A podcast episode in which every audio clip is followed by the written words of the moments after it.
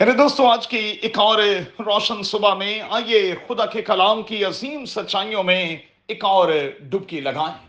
اپنے سامنے رکھیں دوسرا کرنتھیوں، پانچواں باب اور اس کی سترویں آیت۔ آج صبح کے لیے ہمارا مضمون ہوگا پرانا اور پھر نیا۔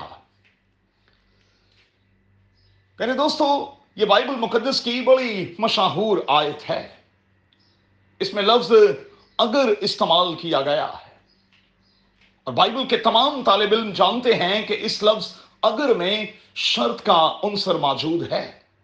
دکھایا گیا ہے کہ پرانے سے نیا کوئی کب ہوتا ہے۔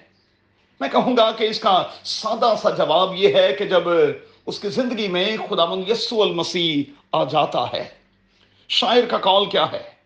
جب سے پیارا یسو آیا، میرا جیون بدل گیا۔ اب ہمیں اپنے گزرے کل سے اپنی پرانی چیزوں سے نکلنا ہوگا۔ کیوں؟ اس لیے کہ پرانی انسانیت جو ہے وہ اپ ٹو مارک نہیں رہی۔ یہ خراب ہو چکی ہے۔ افسیوں کا خط چوتھا باب اور اس کی بائیس میں آئے دوسری بات، یہ عقل کی روحانی حالت کے مطابق بھی نہیں ہے۔ افسیوں کا خط چوتھا باب اور اس کی تیئیسویں آیت۔ اس میں جھوٹ ہے اس میں غصہ ہے، چوری ہے، اور بہت سی گندی باتیں ہیں، تلخ مزاجی ہے کہر ہے، شور و غل ہے، بدگوئی ہے بد خواہی ہے، اور اسی کی وجہ سے اصل شخصیت جو ہے، وہ کہیں مسخ ہو کر رہ گئی ہے۔ اسی لیے زور دے کر یہ کہا جا رہا ہے کہ ہمیں نیا بننا ہے۔ ہمیں اپ ٹو مارک ہونا ہے۔ اور اس کے لیے ضروری ہوگا کہ پرانی چیزیں ہماری زندگی سے جاتی رہیں۔ اور جب یہ چیزیں جاتی رہیں گی تو پھر ہم مہربانی کا اور نرم دلی کا تجربہ کریں گے۔ اور پھر ہم میں معاف کرنے والی روح جو ہے وہ بھی اجاگر ہوتی چلی جائے گی۔ افسیوں کا خط چوتھا باب اور اس کی بتیسویں آیت۔ اب یاد رہے کہ پرانے کے ساتھ ہم خدا کی زندگی سے خارج تھے اور خارج رہیں گے۔ چوتھا باب اور اس کی اٹھارہویں آیت۔ نئے ہونے کا مطلب ہے الگ ہونا۔